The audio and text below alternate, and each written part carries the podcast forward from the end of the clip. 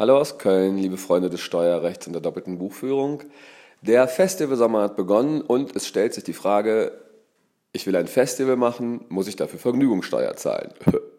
ja, könnte sein. Tanzveranstaltungen unterfallen in der Regel der Vergnügungssteuer. Aber die gute Nachricht ist, das Verwaltungsgericht Koblenz hat gesagt, der Bericht, der Quatsch, der Begriff Tanzveranstaltung reicht nicht.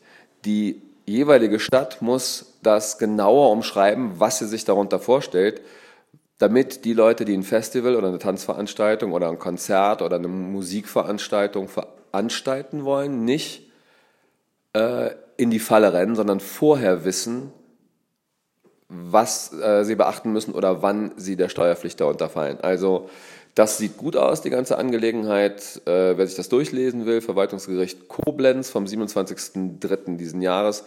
Ähm, da stehen ein paar Einzelheiten drin, ansonsten frohes Hüpfen.